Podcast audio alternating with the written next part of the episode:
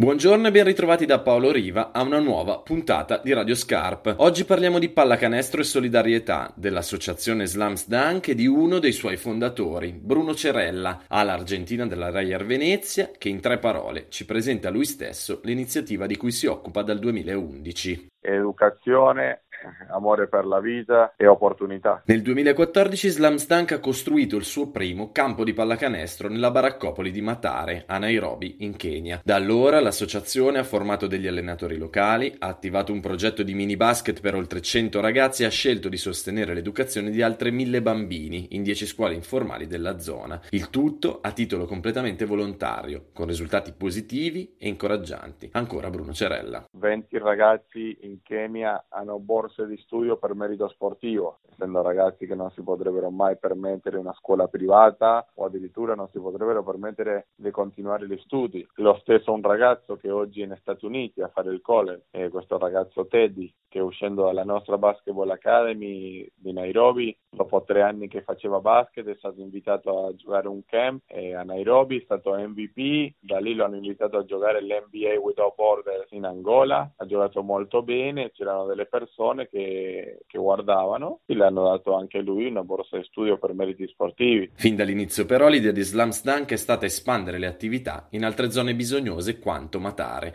e così dopo Kisumu, sempre in Kenya, è arrivato lo sbarco in Zambia, nella città di Ndola, come racconta ancora Cerella. Abbiamo trovato il nostro partner che si chiama Cice Tekelo Youth Project, che loro eh, hanno tutti i percorsi formativi per ragazzi di strada e è una cosa meravigliosa che fanno e noi abbiamo arricchito i loro progetti portando il nostro progetto sportivo, per questo è una collaborazione molto bella e si lavora in simbiosi, diciamo. L'associazione Slams Dunk è impegnata proprio in questi giorni nella vendita dei biglietti della sua lotteria annuale, che è uno dei modi attraverso i quali si finanzia. Gli altri sono un negozio online con magliette, cappellini e tanti altri prodotti e la raccolta di materiale sportivo donato dalle società italiane ed europee di pallacanestro coinvolte. Il tutto con lo sguardo decisamente rivolto al futuro. Io tra dieci anni mi auguro di avere ancora queste basketball academy che si sono consolidate e andate avanti nel tempo perché anche quello è importante. Riuscire a creare delle attività che siano autosostenibili nel tempo, dando delle responsabilità a loro e soprattutto formando delle persone che nel tempo possano essere loro stessi i responsabili del, dell'attività senza il bisogno di noi. E quando si fa beneficenza penso che la parte magari più delicata. Tante volte si fanno, si può costruire una scuola, si può costruire un ospedale, si può costruire un campo da basket, ma se non istruisci le persone nel tempo sparisce tutto. E